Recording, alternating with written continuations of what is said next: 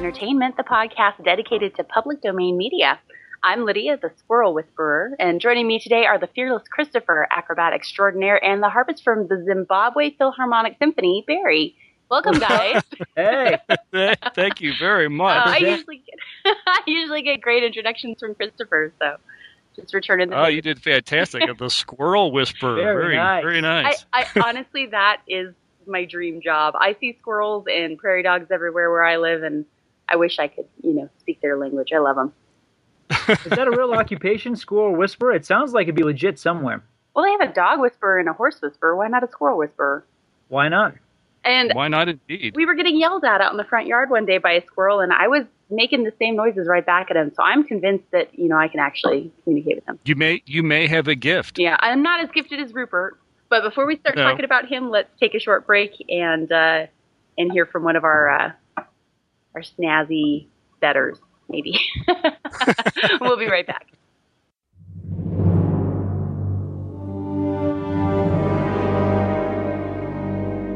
C3PO, Loki, Mace Windu, Dr. Bruce Banner, Captain Rex, Venom, Princess Leia, Jean Grey, Darth Maul, Nick Fury, Grand Moff Tarkin, Captain America, Lando Calrissian. Cyclops. What do all these characters have in common? Well, two of them were played by Samuel L. Jackson. A couple of them were played by Hammer Films veterans Peter Cushing and Christopher Lee. Come on, guys. You know this. Well, of course we do, Jessica. Just like Mickey Mouse and Captain Jack Sparrow, they're all now Disney characters. Hello, I'm Tracy of the Disney Indiana podcast, and my co host Scott and I enjoy talking about all aspects of the House of Mouse, and that includes their newest properties, Marvel and LucasArts. We also talk about Disney resorts, the cruise line, theme parks, and whatever else Mickey has to offer. which includes movies, Imagineering, video games, and collectibles. You'll never know what we'll decide to talk about. So check us out at www.disneyindiana.com or do a search for the Disney Indiana podcast on iTunes because now we've got a lot more to talk about. And don't forget about those other quote unquote Disney characters like, well, Sully, Fozzie Bear, Buzz Lightyear, Link Hogthrob, Doug, Janice, Merida, Pepe, Bruce, Ralph the dog, Wally, Dr. The Disney Bunsen Indiana Honeydew. podcast. Even after five years, we're still miles away from the nearest Main Street, USA. We're not listed on the map, but you can join us at www.disneyindiana.com. All right, well, welcome back, everyone. We're going to discuss The Great Rupert from, I believe it was 1950. This was produced by George Pal and directed by Irving, and I don't know how to say his name, Pichel? I was Sure. Is it that Rachel. simple? Sure. Yeah, Why not? Irving Pichel, and stars Jimmy Durante. D- Jimmy, oh, I, s- I put a little too much inflection on his name there.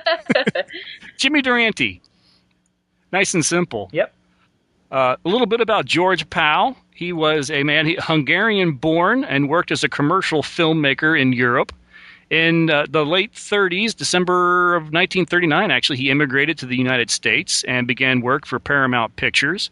And it was his friend, animator Walter Lantz, that helped him obtain American citizenship. So I thought that was kind of cool. He had a, a- Walter Lantz, of course, famous for like the Woody Woodpecker cartoons, among other things. As an animator, he made the Puppetoons series in the 1940s, and that led him to being awarded an honorary Oscar in 1943 for the development of novel methods and techniques in the production of short subjects known as Puppetoons. Puppet Tunes were a series of animated puppet films, and they're notable for their use of replacement animation, which uh, uses a series of different hand carved wooden puppets or the puppet heads or limbs for each frame in which the puppet moves or changes expression, rather than moving a single puppet, as in the case with most stop motion puppet animation. Uh, George Pal switched to live action filmmaking with The Great Rupert, our subject this month, in 1950. Now, George Pal may be known for some of his Oscar-winning films, of which he produced and or directed, including Destination Moon, When Worlds Collide, and War of the Worlds. Uh, oh, one of my favorites, The Time Machine, Yeah. and the very interesting Seven Faces of Dr. Lao. Yep. Now we should talk about uh, our human star of the film, Jimmy Durante, who was an American singer, uh, pianist, comedian, and actor. He actually, I thought it was interesting. He dropped out of school in eighth grade to be a full to become a full time ragtime piano player. Uh, that's one of those stories that you know you. I don't think someone could do that today and be successful. You- not. you, you're not going to hear those those kind of stories 20 years from now. Uh, by the mid 1920s, he had become a vaudeville star and a radio personality in a trio called Clayton, Jackson, and Durante. Uh, Lou Clayton, Eddie Jackson, often reunited with Mr. Durante in the years to come. He had a major record hit in 1934 with his Inka Dinka Doo, and that kind of became his theme song for the rest of his life. He started appearing in motion pictures, uh, initially in a series of pairings with uh, Buster Keaton. Yep. He became a regular figure in movies, radio, and television. He uh, created such catchphrases as "That's my boy that said that." Everybody wants to get into the act and not cha cha cha cha. and of course, I got a million of them. That's my best Jimmy That's- Durante. Very well done, sir. Very well done. And he may be very recognizable as the narrator for the Rankin Bass animated Christmas special Frosty the Snowman. Yep. That was in from 1969. They're still playing that. I actually saw an ad for that. Um, I, I think a week ago, and that was going to be playing. We're in the Christmas season, and they were playing it again. Yeah, absolutely. So he's very familiar, and his voice. You, if you know the end, you know, if you know that show, you know his voice. Yeah, absolutely. Wasn't that film his swan song? It may have been. You know, I don't have his um, the date of his death, what year his last thing. That very well could have been Yeah. because that was towards the end. Of, I'm sure that was towards the end of his life. Yeah, I mean, I believe he did that right back to back with It's a Mad, Mad, Mad, Mad World. Oh, correct, right. It's under the big W. Let's see. The last thing I wanted to mention was the director here, Irving Pichel. He was an actor and director. Uh, some of the notable screen roles were the servant Sandor in Dracula's Daughter, and he did the uh, narration in How Green Was My Valley. And he was he was also the voice of Jesus in the film The Great Commandment, Uh, which he also directed. That's kind of interesting. If you love Uh-huh. me, feed my sheep. I don't really know how it works. I'm not. I don't have as good of a Durante voice as you do. I did look real quick, and Frosty the Snowman was his second to last. There was a Wow. Okay. movie called Howdy the King as well. All right. Well, Jimmy Durante didn't voice Jesus, although that would have been really interesting. Oh, I misunderstood. I thought you were saying he did voice Jesus. No, I've moved on to the director. I missed something there. That's what I get. That's what you get for not paying attention. That's what I get for stopping to take a drink of tea. He uh, also directed several films, including The Miracle of the Bells, Mr. Peabody and the Mermaid, and Destination Moon, which, of course, George Pal uh, produced and won Academy Awards for. I did not Yeah. know he did Sir Peabody and the, the Mermaid. hmm Now, in 1947, this is really why I wanted to bring him up because I thought this was interesting. Irving Pichel was one of the 19 members of the Hollywood community who were subpoenaed by the House of Un American Activities Committee and was subsequently blacklisted. Oh, man. Uh, he actually he got around the blacklist by leaving the United States to continue work over in Europe. Uh, I thought that was interesting. It's just a very interesting time in uh, Hollywood history with the whole McCarthyism and the you know the Red Scare, and it's very interesting that you know here we're, we're going to talk about a film that he, he directed by one of these people that would subsequently be a victim of this time. Uh, Pichel returned to the U.S. in 1954 to direct Day of Triumph, a B film about the life of Christ. Uh, he died, unfortunately, shortly after the film was finished and didn't leave to see to live to see the premiere. So that's unfortunate. But anyway, I, I just wanted to bring him up just because of that. Uh, just because he was involved in that, that little brief history of time that very interesting and is I think kind of starting to get forgotten, unfortunately. Well, Yeah. it's interesting. I, I've just I'm looking a little bit at some of these notes, and uh, it, it looks like he was subpoenaed in 1947. This film was released in 1950, and then he passed away in 1954. So I, this is all happening in the midst of kind of his his drama, his personal drama. Yeah, you're right. Good point. I didn't even. Uh, I didn't. Wow, there you go for not for not me looking at the years and doing the math. Okay. that just jumped out at me. That's all. but that that is interesting. That's a that's a good point. That's something we might uh might live to see a repetition of. We are currently experiencing technical difficulties. Please stand by.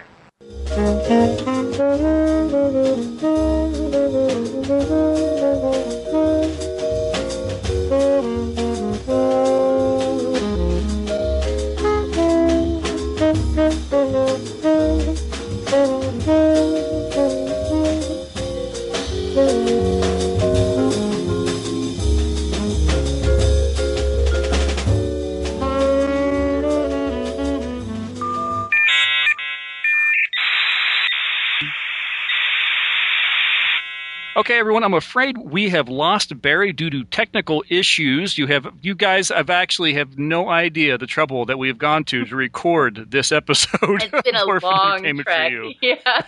it has.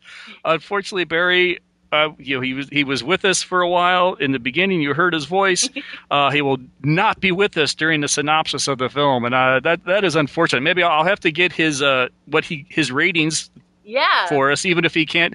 Maybe he'll uh, give us a few comments after the episode is posted. We'll have to ask him for just a blurb or something like that. But luckily, we do have his permission to proceed. So after a week of trying to get this put together, we'll go ahead and Yeah. keep going.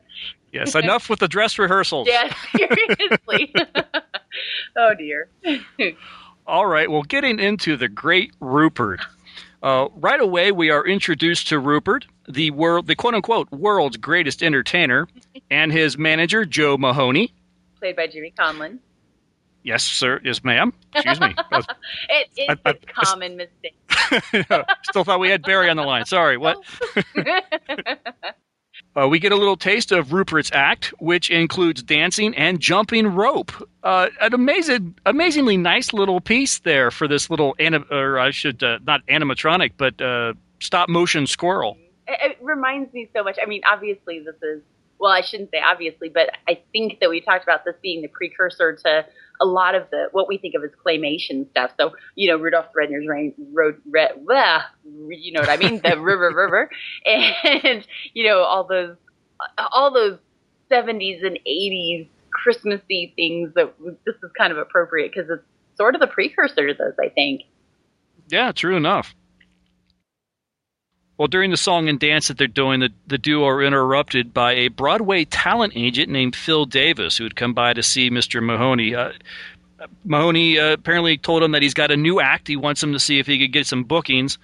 And of course, uh, Phil's hoping for, you know, lions or tigers or something exotic and, and wild. And he's not too impressed with uh, poor little Rupert. Joe, look. A lion is a big, savage beast. He's vicious, ruthless, a bloodthirsty killer from the faraway jungles of darkest Africa. So he's box office. But a little pipsqueak thing like a squirrel that anybody can see any place in any park, any time is just. A...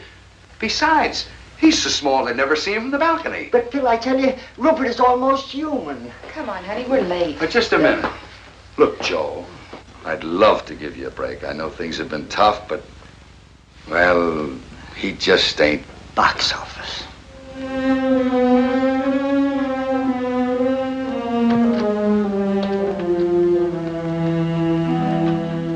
Ah, poor Rupert. Well, Joe could have used the job. Uh, he ends up getting evicted from this uh, garage that he has rented from a Mr. Dingle. and uh, he, he leaves and takes Rupert to the park to go live among the rest of the squirrels so he can, I guess, go off and try to find a new place to live and find, a, f- find work somewhere. Fine. It's a kind of a. Squirrel work. Building nests or something. No, I meant for, so Joe could go off and find Oh, work. oh, I was like, I was thinking, where's Rupert going to find work in the park? Uh, squirrel. Uh, Rupert will find anything because he'll he'll work for peanuts. oh God, that. Uh, yeah, we walked into Yeah. that one. Holy cow! Well, it's kind of a sad scene when we see Joe. You know, he sets Rupert down. He takes him out of his uh, his cute little costume and everything, and uh, Rupert doesn't exactly want to run off and play with the little squirrels. Poor Joe has to get get a little cross with him to get him to go and and run off. That was kind of a sad and moment. he's, he ends up yelling at him, "Beat it!" I tell you, and I was, I was like, oh, Oh, poor Rupert. yeah. I, you, we, it was, you know, we hated those old Yeller moments where they're like, you know, they really want to be together. They're destined to be together, but you have to have that. Yeah, exactly. Oh, Very sad. Yeah. Well, at this park, we meet the stars of the film, the Amendolas. We've got uh, Papa. I'm just going to. Uh, yeah, he's the only they- one that actually. Do they? He and his daughter are the only ones that have names. We never find out who's what Mama's first You name know, is. I didn't even catch his name, but I did get Papa and Mama and Rosalinda. Rosalinda. I think he is actually credited as Louis. He, he may actually introduce himself once as Louis Amendola, but uh, for, for the most of the film, if not all the film, they just call each other Papa and Mama. So that's what I'm going to call him because that's what I've got in my notes. All right. So we got Papa, Mama, and Rosalinda. Uh, Rosalinda is the one with the two small shoes. That's as in two T O O, not T W O. Yes, exactly. There are two of them, I suppose. I lo- there is there is some cute banter in this. It's worth pointing out. Um, Mhm. You know, as as Mahoney runs into the Amendolas in the park here, you, you know, they start kind of you know talking back and forth and yammering a little bit. That's the word of the night is yammering. Amendola, the Amendola trio. Joe, Joe Mahoney. Joe, darling. Now, n- now, don't tell me this is little Rosie. Yeah, she's certainly growing fast. A little too fast. Why, it seems like only yesterday I bought her them shoes, and already she's complaining they're too small. And with you, Amendola, how's the act been going? Us? Great, sensational. Why, if I made any more money, I'd have to buy myself a wallet. and you know something, Joe? No. We've played the circuit so many times, just for a change. We booked the European tour. Europe. London, Paris, Budapest, and in India, we gave a performance the audience will never forget. Why? Because there were elephants. Oh, no, no. Please, a little respect for that joke. It's older than you. Yeah, it's obvious that the uh, the family and Joe know each other from the road at some place. Uh, and I guess I don't know if I said it before. Papa is, of course, played by jo- uh, Jimmy Durante, who is you know the star of the film, and you know he he definitely takes the comedic role to heart here, and he does have some cute lines and some fun discussion between him and Mama, where they're talking uh, about Christmas. It's the worst they've ever had it, and and he makes I think Rosalinda says something, and he makes some points like, "Oh, we might still get a you know something from Santa. We just need an address." Needed an address, yeah. well, I do like it too, where they're talking and they're like, you know, well, how much is the rent? And he says, well, do you have thirty-two dollars? And he says, well, and he says, if you got thirty-two dollars, you can move right in. And you know, and he asks, well, how, how long were you there before they evicted you? And he's like, six months. And they go, six months with no rent. Where is it? so you That's actually it's a weird kind of moment because oh here's his friend and oh we're both down in your luck and oh wait you're evicted wait where were you living I'm like wow that's kind of cold I, yeah, but you definitely get the the idea. These are both people. These are also people who are down on their luck.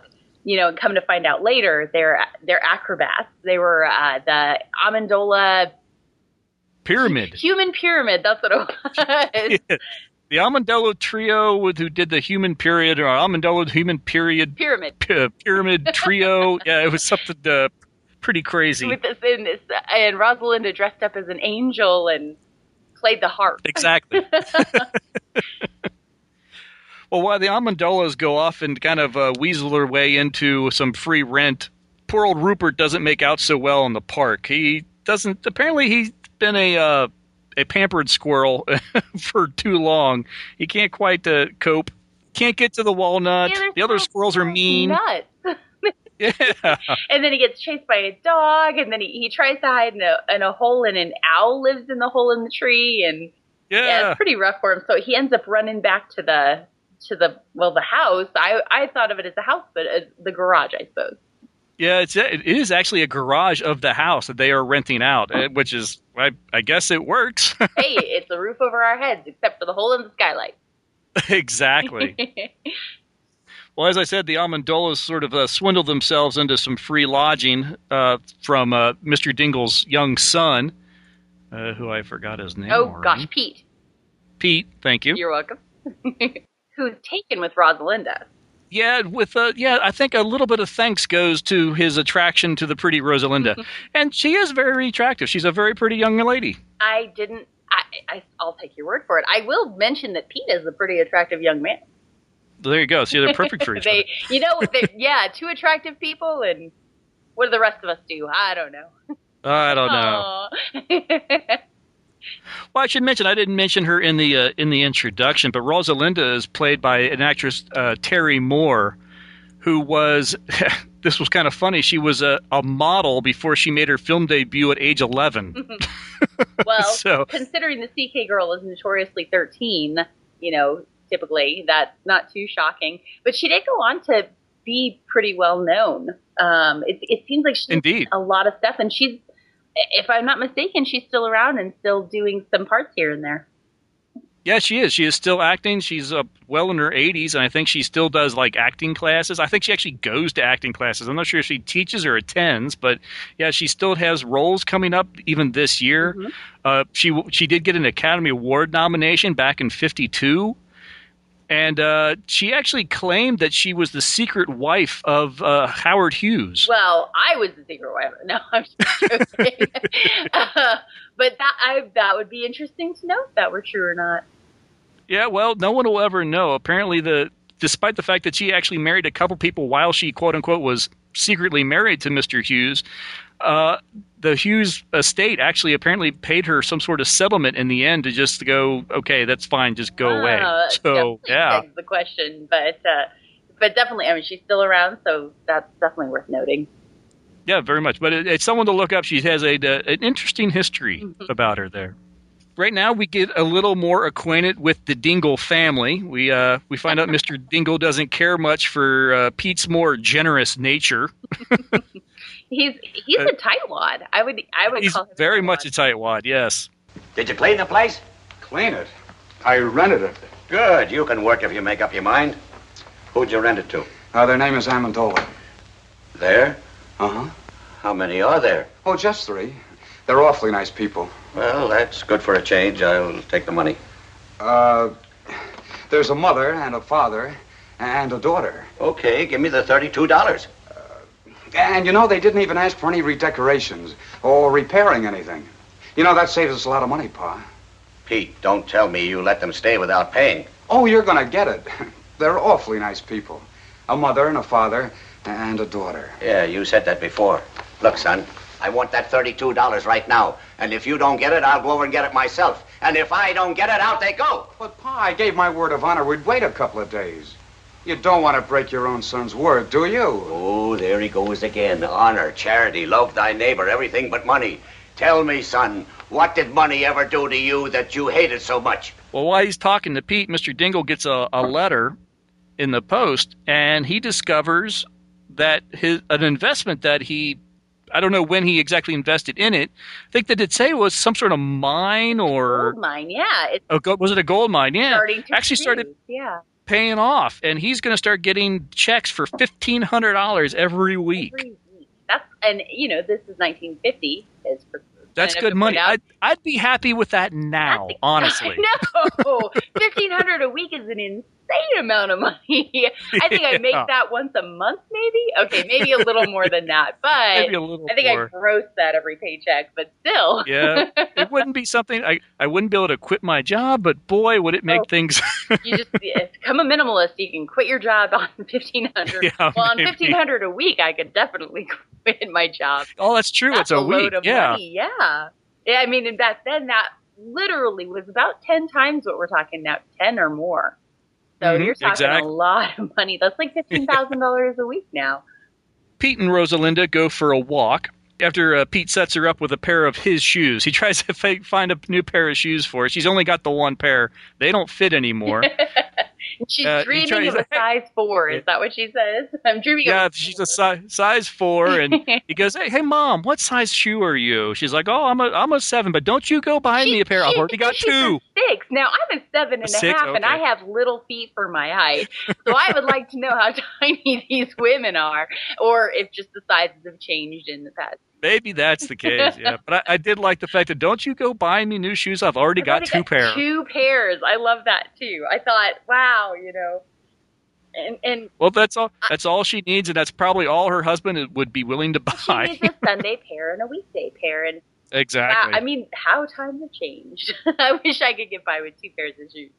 Yeah.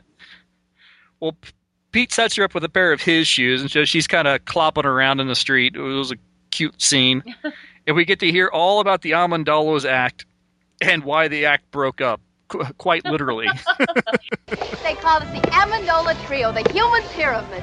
Papa balanced Mom on his shoulders, and then I stood on top of Mama's, all done up like a little angel. Sounds exciting. Then Papa juggled, Mama sang, and I played the harp. Used to go for big. Only I started growing, Mama got heavier, and one day Papa's legs gave out. You mean he dropped you? Four times in one week. The fourth time, Mama broke her leg. You gotta hand it to Papa, though. He never broke a plate. He's a great juggler.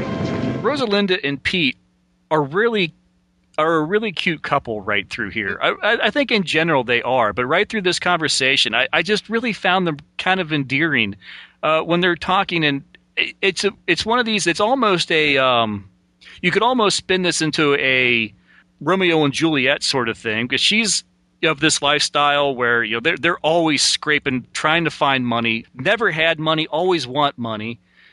Pete has lived in a life where he looks like he's probably I don't know what his dad does. Obviously, does some investments. Uh, He does maybe some more real estate beyond just his garage. but it, you definitely get the impression that Pete has grown up not wanting for much. And he says, I've never needed a job. Why would I get one? Yeah, and he doesn't have any of his own money. His dad, his parents provide everything that he needs. He and Rosalinda asks like, well, you know, what what would happen if you're going for a walk with a, a girl and she wanted a malted milk? He says, Um, that would be awfully embarrassing. And they, they're standing right by the milk, the uh, soda Yeah, shop. and he, and he, he kind of and he and he glances over like, Oh. yeah, you can't be subtle. Ladies, you can't be subtle with guys. They just don't pick up on it often. No. but they're uh, I I just found them really cute Mhm. in that moment when they're talking. well, and she's sweet right away. She says, "Oh, I'm sorry. That was awkward. I shouldn't have said that." You know, and and they just move on. But but you Right. you never get that like, "Oh, yeah," feeling of, you know, "Oh, yeah, maybe we don't want to hang out anymore." They're still, you know, they just they just move on past it. They are super cute. I agree. Super Yes, cute is an official title. I think during this conversation too, we find out that Phil writes music. We did. It's kind yeah. of it's kind of shoehorned in right towards a, at, at end of at the end of another scene or something. We find out that he uh, he likes to write music. That's kind of like his his thing that he wants to do. And maybe that's after we find out that Mr. Dingle, you know, cashes his first check and he has no interest at all at leaving it in the bank because after what they did to him in 29, he doesn't trust him yeah, anymore. they lost all their money, which is, you know, when the big crash happened, I believe, Mhm. right around that time. You know, so you, you get Yep, the impression. is the big crash. Yeah, you get the impression that you know the Dingles were a pretty big name, and then 29 rolled around and they lost everything, you know, and so he's built back up from there. But definitely, this is this is a guy who trusts his mattress more than the bank. Exactly. Well, he doesn't even trust his mattress in this case because he, he actually sends his wife out. Why don't you uh, go shopping or something? yeah.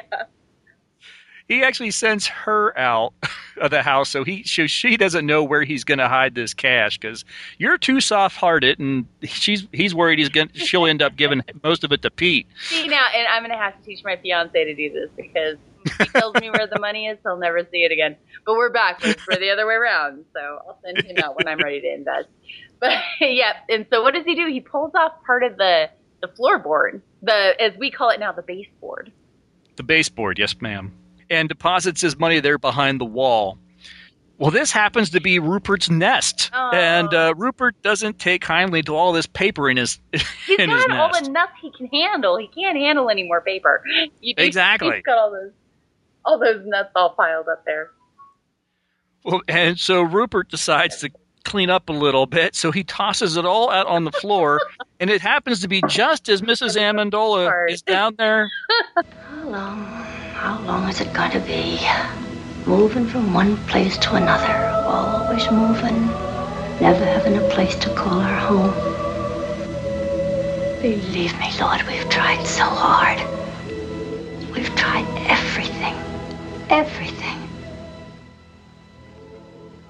But it's so difficult to find a job for a human pyramid. You're our only hope. So it's up to you. Please. Tomorrow's Christmas. We haven't even got a tree. No money to buy some little gifts. Not even a pair of shoes for Rosalinda.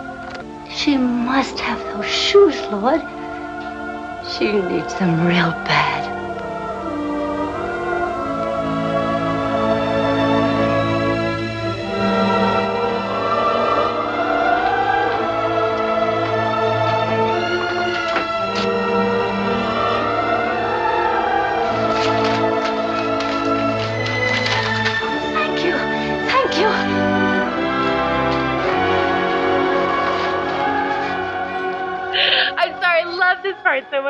Mentioned earlier we don't even have a Christmas tree. And then there she is, sweet little Mrs. Amendola, sitting in her rocking chair, and she starts praying. And she just says, like, please just, you know, let, let, let, we're just scraping by. It's just, you know, we never have any money, but, but Rosalinda needs new shoes. Please, as- Lord, Rosalinda needs new shoes. And and hundred dollar bills come floating down magically to the apparently floor. in the light of the the hole in the skylight. I love it. It does. It's this magical moment, and she gets so excited. I love this part, and I I have to say, Mrs. Amendola is my favorite character in this because she is so sweet and so Oh, absolutely so sweet. No, it's a She- fan, it, it's a it. great scene, uh, and it's beautiful. Yeah, the light is flowing down through the Mm-hmm. skylight. There's the music. They have that angelic music playing in the back. it's so cute. So, and it's funny because as this story kind of goes on, you know, you start to wonder, well, does Rupert really know what he's doing by throwing all that money out to them? I don't. I I don't think so. I think Rupert is just a squirrel being a squirrel. Well, it, it Actually, and honestly, uh, if it was a squirrel being a squirrel, he probably would have just torn the money up and made a nest. and but made a nest out of it. He probably would have pooed on it. Sorry, Yep. squirrels, but the truth is true. So here we have it. We got money from heaven. So uh, Mama uh, stashes some of it in an old hat box, I think, or something, and then uh, it's and then runs out. basket. Yeah, Is there oh a sewing it's basket? a sewing Okay. basket. It's her her knitting basket is what it is. It's her mending basket. Gotcha. Sorry, I know too much about this. But yes, Oh. she runs out of the room, and then we switch to Mr. Amendola bartering for a Christmas tree. I like this scene too. I love it. Oh, it's good. Yeah. Uh, how much for this one? Forty cents. Yeah, 40 all he, cents. all he Oh. has is forty cents to spend on this tree. And then uh, what does he do? He ends up bidding a dollar, and Yeah, everybody else walks away, and he says, "I'll give you forty cents now, and the rest later." Yeah, I'll give you. I'll, I'll give you the balance next week. And yeah, the guy's like, oh yeah, go up to the 18th floor. That's our Our credit department. our credit yeah. And then uh, he says, "Oh, never mind." He starts to walk away, and the guy's like, "Never mind. I'll give it to you for forty cents." And he says, and it cracks me up because at this moment, uh, Mr. Armadillo says, "I'll bring you the rest next week." And I almost feel like he could have gotten away without saying that. But I do like the response. He says, "Well, if you don't bring it back in a week, then I'll come back and take the tree back." Well, Christmas is like a couple days away, I think. Right. you know, No. so it's an empty threat, but still, like, No, I I think it's a great scene because what It it is. is is it's this guy being nice. He's like, all right. He he obviously he realizes this guy's down on his luck. He's only got the forty cents. yeah. So he's gonna all right, fine. You can have the tree for forty cents. He's not expecting this the other sixty cents back. He doesn't Yeah. want it. But it's better than nothing, right? Forty cents. exactly. Uh, But at the same time, Papa's like, duh. He, you know, he's he's a good, honest man. He said a dollar. He has every intention of coming back and giving this guy his dollar. as long as the ship comes in, exactly. Yeah. We also see Pete walking with uh, Rosie. There's another uh, scene with them, and that's where he tells her that he uh, he does some composing, and he's going to compose a song for him with his tuba and her and her harp, and he's going to call it "Melody of Two Orphaned Instruments." and I love that because who are we? We're Orphan Entertainment. Yeah. so it's going to be our theme song from now on. Two orphaned Instruments is going to be the theme song for orphaned Entertainment. I didn't write that- Oh, that by that's a great I idea. Know, it is. We should.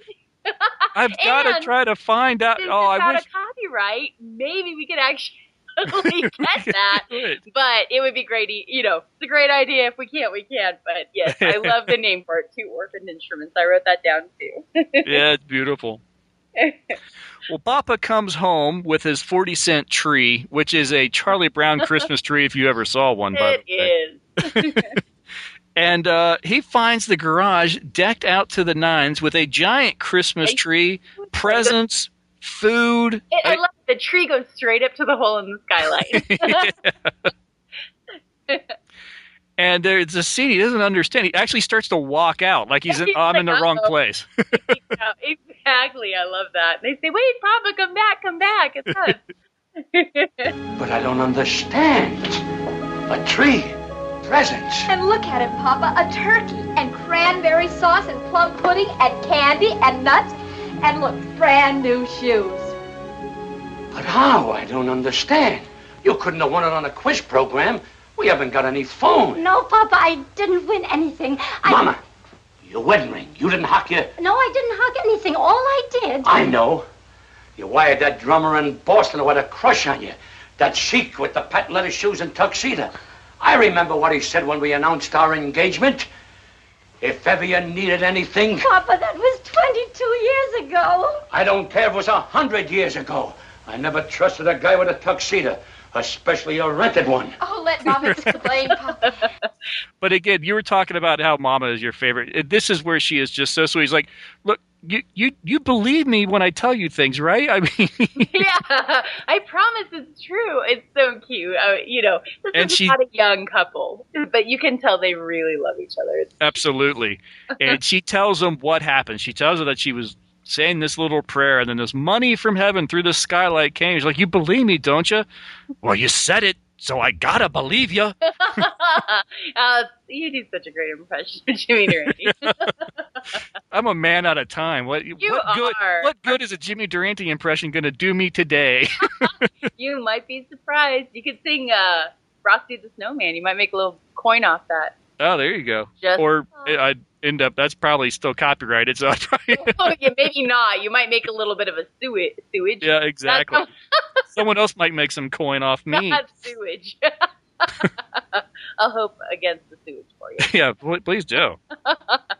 Yeah, but moving on. but yeah, he, you know, he he has to believe her because she says it, so it's got to be true. He didn't address for Santa to find us. Well, we jump to Christmas morning, and the Amendolas pay a little visit to the Dingles. Mr. Dingle inquires as to the type of work. They're just crazy. Oh yeah. the Dingles and the Amendolas. I, where did they come up with these names? Mr. Dingle inquires as to the type of work that Amendola does, and what? Don't you recognize the name? Someday you'll be able to say the Amendolas lived here. And I love Mr. Dingle's next line. If I don't get my rent, I'll be able to say that tomorrow. and he says, "I'm glad you brought that up. Turn around." and he, and I, I, there- I like it too that you know what they they got the money and so they pay the rent. And he doesn't even just pay the rent; he pays three months in advance. Exactly. So you do see that even though these people are hard on their luck, they're not. I, I used the word shyster earlier. That's not the right word for it because they're just down on their luck. They're not bad people. They're just broke at the moment. No, and as you find out later, they're actually uh, certainly uh, Papa is extremely generous They're with the money that he has. generous. Yeah, exactly. And you know, Mama ends up sending back her part to all the people they owed money to back in I think Chicago. She says, but yeah, they're they're really genuinely good people. Mm-hmm. Well, while they're at the Dingles, Dingles, of course, has luck. Fortunately, has a piano. So Jimmy Durante does what he get, what he does best, and does a little show com- show complete with jokes and gags, which is a great little scene. It is. Now, isn't it a shame that Christmas comes but once a year? Wouldn't it be nice if it came around twice, spreading hope and good cheer? Just when everyone forgets goodwill to men, that's the time for jingle bells to chime again. Now, isn't it a shame that Christmas comes but once a year? Now, isn't it a shame that Christmas comes but once a year? Wouldn't it be nice if it came around twice, spreading hope and good cheer? Mr. Dingle, this is going to develop into a long and beautiful friendship, even closer than Damon and Petilius. Now, isn't it a shame that Christmas comes but once a year? Pete and Rosalinda play Pete's melody for two orphan instruments, so we do get to hear a little bit of it. And I was so bummed they start playing it, and then Papa and Mr. Dingle walk off and talk over it. I'm like, I want to hear the song. but they do this funny little bit where they uh where Papa's gonna show Mr. Dingle an acrobatic trick. And what does he say? He says, I need something like a seesaw. And so they decide to get a leaf out of the table and he is gonna stand on one end.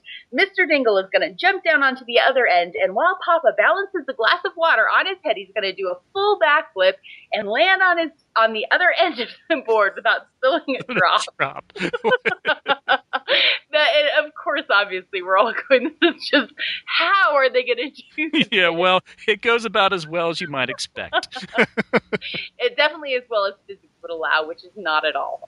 exactly. It is. A, it's a cute moment, though. You kind of get this. You get this idea that Mr. Dingle might just a little bit regret his uh, conservative lifestyle, his very conservative ways. Yeah, You he know, does, well, he does confess to uh, to Papa. He's a, you know, don't let my wife hear this. But he, I've always found the stage fascinating. Don't you think I have a beautiful singing voice? singers are. A, he says singers are a dime a dozen. But have you ever heard of anybody being able to do a backflip in the shower? That's because only a few of us can do it. Something like that. It's funny. It's one of those things that I, I have to. I have to say it here.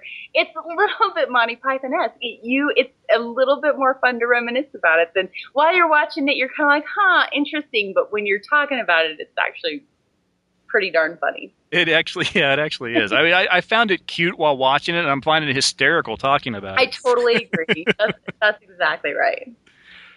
Well, while they're in there uh, enjoying themselves, uh, Phil Davis shows back up. He stops by to see uh, Joe Mahoney, but of course, Joe has moved out, and he meets Rosalinda instead, and is immediately smitten with her. And now I gotta admit, I like Rosalinda. I don't have a problem with her. You say Rosalinda, I say Rosalinda, tomato, tomato. But I, I like her. I think she's pretty. I think she's sweet. But what is with these guys just falling head over heels for her? She is not Mae West. No, uh, yeah, she's not the the, the the the ship, the, the face that launched a thousand ships or anything. Uh, she's just very sweet. I, I think she's sweet and she's attractive. Uh, I, I was actually taken kind of taken by her shoulders. She was wearing kind of an off the shoulder dress, and I don't know. I, I think she has very attractive shoulders, but no, I. You know what? I can see me? that. Legs, shoulders, hair. I I get that.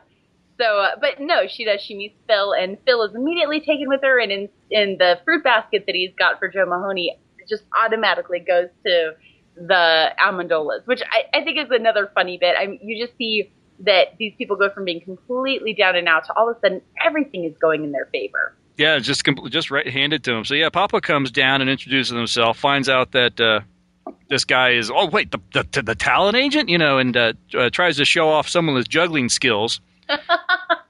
So he get, he grabs five walnuts out of the basket and he starts to doing a little juggling act with them. Well, at this point, you know, where Rupert has been you know kind of uh, absent, decides to show back up. Yeah, we we mentioned that this is the movie about a squirrel that you don't see much. exactly. Very true.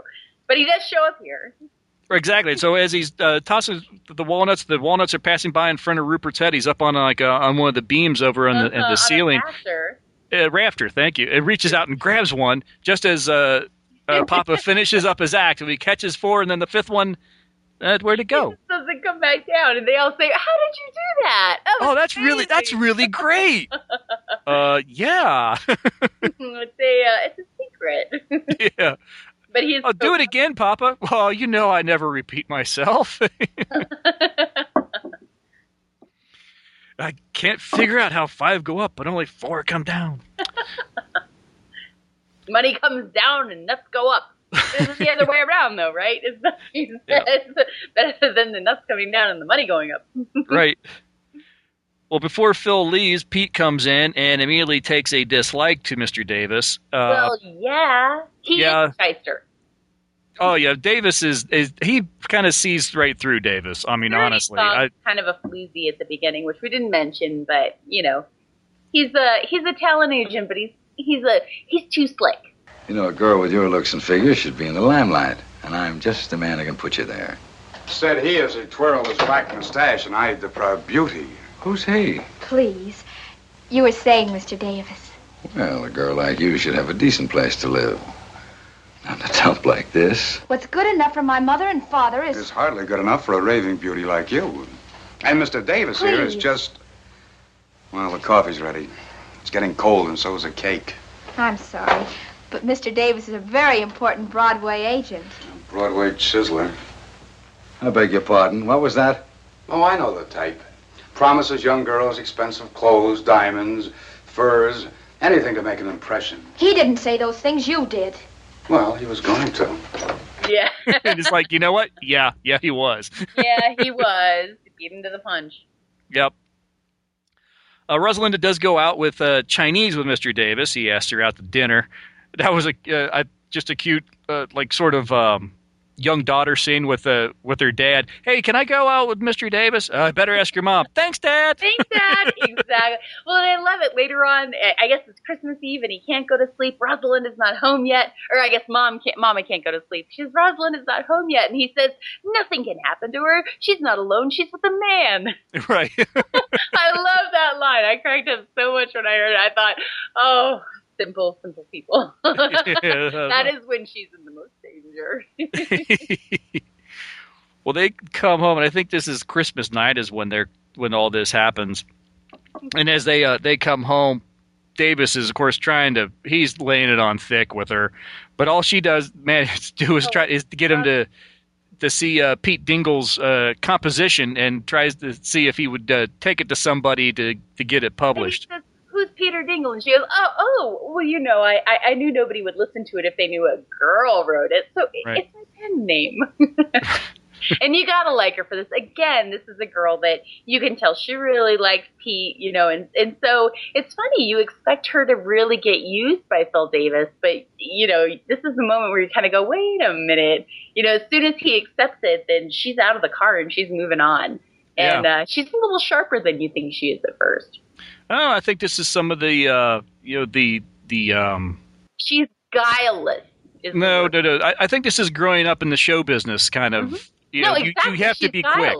Yeah, exactly. Mhm. She she's like her dad. She Exactly. knows how to and I and you see this at the beginning too when they're first moving in and you know he's he's talking to Pete and, and Pete says oh it's just thirty two dollars and she like distracts him and you see her Yeah, it really becomes a two-person act. It. Mhm. it really does and, and it's kind of one of those things where the first time I watched it I didn't catch it I was like oh she's just you know she thinks he's cute she just talked to him the second time you really get that every time her dad starts to get stuck she jumps in there so this is a girl that even though she's very sweet and pretty she really does know what's going on Pete's jealousy over Mr. Davis and his ability to actually uh, give Rosalinda things he can't inspires him to get a job.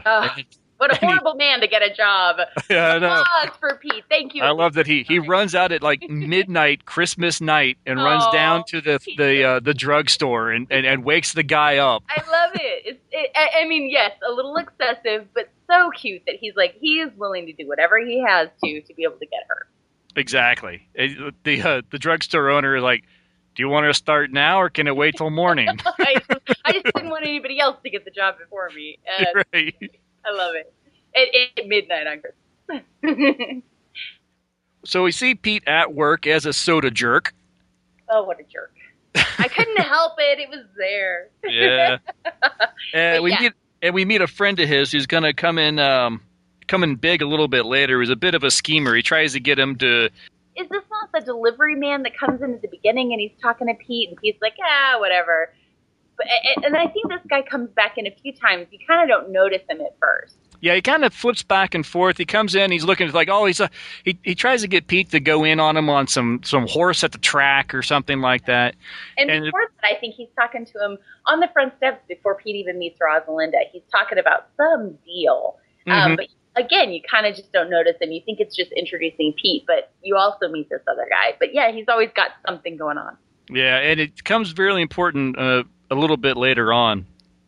Well, I think right about now we find out that Papa has either spent or has given away the last of the fifteen hundred dollars from the week. He had 500. Mama had 100. Mama sent her 100 off to Chicago to pay the bills that they still owed. Right. And Papa was talking to that nice Mr. So and so that owns the shop down the road. And he Right. didn't get a loan, but he's having hard times. And so Papa decided, you know, and, and Mama says, "Oh no, you didn't give him the whole 500." And they are right back to where they were a week before when they had not a penny to their name. Yep, they except they now they have um they have some nicer digs and they have a a, a bearskin rug that's also a radio. That's a radio also. that cracks me up. And I love it. This is the part where they're talking to Mama. And now, what did you do? Maybe it'll work again. And this is again, Right. I think I think this is the scene that really won me over for Mama. Because she says, Well, I just sat in that old rocking chair and I just I just was saying, you know, Rosalinda needs shoes and then the money came down and they say, Try it again, try it again, maybe it'll work again. And so they coerce her, you know, it, it, Rosalind and Papa coerce Mama into sitting in the chair and, and saying, you know, Mom, Rosalinda needs shoes. And they all like look up expectantly. And I think they have her say it a few times at this point. Is that right? Mm, just a, just a couple of times, and they go, ah, well, you she know, comes in later and they love it. I'm not gonna I'm not gonna tell you what it is, but there's a part where say it again, Mama, just one more time. Just one more time. And she says, Rosalinda needs shoes. She can't even say it. But at this point, she says it a few times and they say, Oh well we guess it's not gonna work after all. And uh, they get up and they walk out and she and she moves the chair back and she sits there and she says, I'm sorry for lying, Lord. Rosalinda doesn't need shoes. And that's when the money comes down. exactly. I love it. I love it, It was. she tells the truth. It happens. Yep, absolutely, terribly, terribly sweet. So good. Um, and I kind of want to just kind of leave it there. I think that's the perfect part to Yeah, stop because at.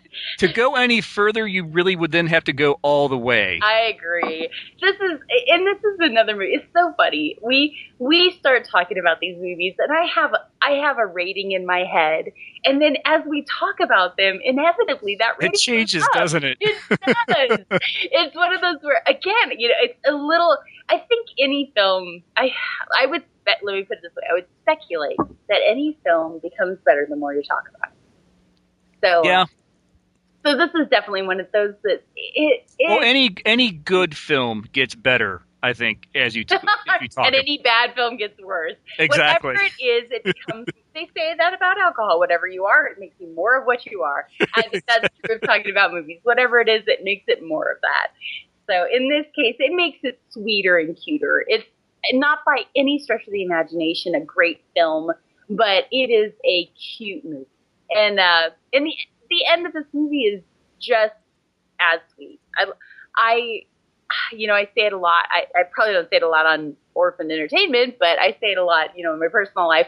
If I want to watch something depressing, I'll watch the news. I love to watch movies to for happy, you know, to feel happy, to see something happy. And this is a, this is a good movie for that. You get to the end of it and you're like, yeah, all right, everybody got what they really needed to, and nobody was mistreated, and, and yeah, I, Yeah, I will enjoyed say that. I don't. I don't think it'd be spoiling too much to know. I mean, certainly for this kind of film, it is a happy ending for all involved. Everyone that you see pretty much gets what they wanted in their lives. I love the end. I mean, it comes back in the end. It comes back around to Joe Mahoney. I won't spill too much, but I do love the end. I, I think you know, everybody gets what they deserve. Whatever they worked hard for, they get a keep, and whatever they didn't work hard for, mm, maybe Yeah. they get it anyway. No, it was a very sweet film. I'm I'm very glad. I mean, it is a film that I don't know if I would have watched otherwise. Maybe being the George Pal with uh, you know the the animated squirrel, I might have. I, I, I might have looked on some clips on YouTube. I don't know if I would have watched the entire film. Honestly, I don't think I would have, but having done so, I think you know what? It's it's funny if you were. I'm speculating here. If you were to watch It's a Wonderful Life without really connecting it to Christmas and all of that, you might look at it, especially these days, you might look at it and be like, ah, it's kind of crappy movie. But having seen the whole thing and knowing really kind of what the end is, it's worth watching the whole thing. You know, you that's that maybe isn't the best comparison, but I think you know knowing what the end is, it's worth seeing the whole thing. Yeah, I, I think this is a film that I, like I said, I don't know if I would have watched if not to discuss it here on the podcast. But now that I've seen it, I, I, I'd probably go back and watch it again. I well, and I watched it twice, and it's not it's not one of those where if I if I saw it on TV, I'd be like, oh, hey, let's keep watching this because this was a cute movie. I liked it. You know, it's not one of those where I'd be like, oh, time to turn it off because I hated this movie. Right, exactly. Or maybe if it was, if you caught it on TV, if it came on the TV, it was on Turner Classics or something like that. You might stick around like, oh wait, there's this scene coming up. You know, especially if someone's with you. Oh, watch this. This is funny. This is cute. You, you know what? And you'd be like, oh, this next scene is great, and then you just keep watching it, and then at the end you'd be like, oh, yay! exactly. So yeah, I you know I I would say if we were going strictly on a thumbs up thumbs down basis, this this would get a thumbs up for me. Bearing in mind it's a little bit rough in the production side. It's simple. It's shot more like a play than it is like a movie, but Mhm. the characters in it are you know there's nobody in the movie that you don't want to see again. Everybody that's in it, you're kind of like I mean, you know, you could argue for expanding the character of it, but it it's not one of those movies where you watch it and then you go, "Oh, I wish I hadn't spent my time doing that." You know, I, I watched it twice, like I said, and granted, it was for professional, semi-professional reasons, but I don't regret my time. Nope, absolutely not. So you want to go ahead and rate it then? No, I want to hear yours. Okay, all right. Well, just like you were saying, where you have a rating in mind and then you start talking about it and you find it kind of climbs a little bit, I was probably going to give this one a three. I may actually want to give it a four after talking it over. All right. Um, I can see that. Yeah, I, I'll tell you what, I'll, I'll split the difference and I'll go a three and a half. All right. Well, that said, I was solid on a two and a half, um, which is kind of funny. But Mhm. uh, you know, I, I again, I have to go back to the production values aren't groundbreaking. The the sets aren't groundbreaking. There's nothing in this movie that is just sh- you know shocking and awe-inspiring, but at the same time, it's incredibly sweet. So I couldn't go with a two because two is kind of uh, a little bit nah. right. But but I think that you know upon talking to it, I would go with a solid three. All right. It's a little bit better than you know half, but um, again, a movie that I would definitely recommend, especially if you like happy movies. If you want to watch a movie and be depressed, watch Don Quixote. But if you want to watch a movie and at the end of it you want to feel like, yeah, okay, cool, I'm happy with that. This is this is a good one to watch, I think. Well, I think a little bit of mine too is I just I enjoy I enjoy watching the actors that come out of the vaudeville and the um, you know that out of that kind of environment when they go to film. You know, I, I, as you know, I'm a big fan of like Abbott and Costello. Sure, you are, and that might and that might have a lot of influence. Right, and that and that's same with the Jimmy Durant. I mean, he starts out he's he's a musician, and then he, he does radio, and then he, he he goes into film, and I just I I just love that kind of comedy. Yeah. It's just a it's a it's a it's a clean comedy. it's a fun comedy. It is. It's it's typically not ever an offensive comedy. See, and I go a little more for the kind of the more elevated, a little bit more intellectual. So my favorite movie from this era is always going to be The Lady Eve. The dialogue in it is just dynamite. I mean, you can't get over the every single line in it is loaded, you know. And so when you're comparing something like this to The Lady Eve, for example, you still have a bit of the slapstick, you still have the great characters, but the dialogue is just, you know, a, whole different magnitude. So that's probably why I'm giving a little bit lower rating, not because it's not a good movie, but because the comparison that I'm making is going to be a much more kind of elevated, a little bit more intellectual type of humor as opposed to that vaudevillian type. All right, very good. And like I said, hopefully we'll get Barry to chime in. We'll, Yes. he'll give us his rating and, and and write a little brief uh, his opinion on the film Mm-hmm. uh, after we get it posted. Yeah, and we've got So- a three and three quarter rating on this movie, so definitely worth watching. Absolutely. Or sorry, three and a quarter. My bad. Bad math. Bad Lydia. Bad math. Bad squirrel. Well, I guess before we go, unfortunately, because of our technical issues, uh, we will not have this out before Christmas. Aww. But yeah, And, and it's worth noting that today is the 23rd. yeah, it is, it is the So, eve of Christmas Eve. It is the day before Christmas Eve, so a little bit Yeah. notice. But I do. Uh, I hope all our listeners had a fantastic holiday. Uh, you know, whether it be Christmas, Kwanzaa, Hanukkah, all of it ends about now. I think so, or, or will have Yeah. done, or will have done by the time this the this podcast airs. So I hope you had a fantastic uh, holiday, whatever it was, and certainly, you know, the greatest gift you can give us is to continue to listen. Yes. we don't ask for money. We just want you to listen and rate us.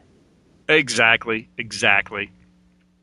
And I can say it will be out. Have a fantastic New Year, everybody. It will be out before the New Year's. Have a safe and joyous New Year's. Here we come up into 2015. Oh. I think we have. Um, we haven't discussed it in great detail, but I think we have some fun stuff in store for next year. So I hope you will come back and join us. Well, uh, if we're going to be there, we're going to have fun, Christopher.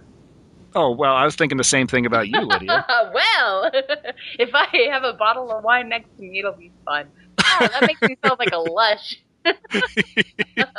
no, no, you know, as long as it's not an empty bottle, I'm good. yep, there Yeah, you that- go. I mean, like as long as I don't drink the whole thing. Oh my gosh, making it sound worse and worse. I'm just gonna stop. yep. Yep. Good idea. Good idea.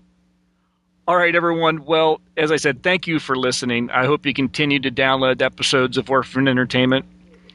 Of course, you can do that through our homepage at orphanentertainment.janja.net. You can do it by subscribing through iTunes, where you can give us a rating and leave a comment, which we always appreciate it. And like we said, that is the greatest gift you can give us. And of course, uh, you can listen anytime, anywhere on Stitcher Radio. And please come by and join our Facebook page at facebook.com slash group slash orphan entertainment. we will reply to your comment. We will reply. You post something, we will talk to you. Absolutely, we're not snobs. well, we're movie You- snobs, but we're not people snobs. Uh, yeah, I don't even know if I'd consider myself a movie snob. I am. but- I'm a horrible movie snob. At least I'm honest about it. at least you're honest. Yeah. All right. Well, everyone, thank you very much. And uh, from Barry, a happy holiday to you. Uh, and I, I guess that's it. Thanks again, Lydia. Thanks, Christopher. Have a great day. Night. Yeah. yeah. You too. And if I don't talk to you, have a fantastic New Year yourself. You as well. Merry Christmas.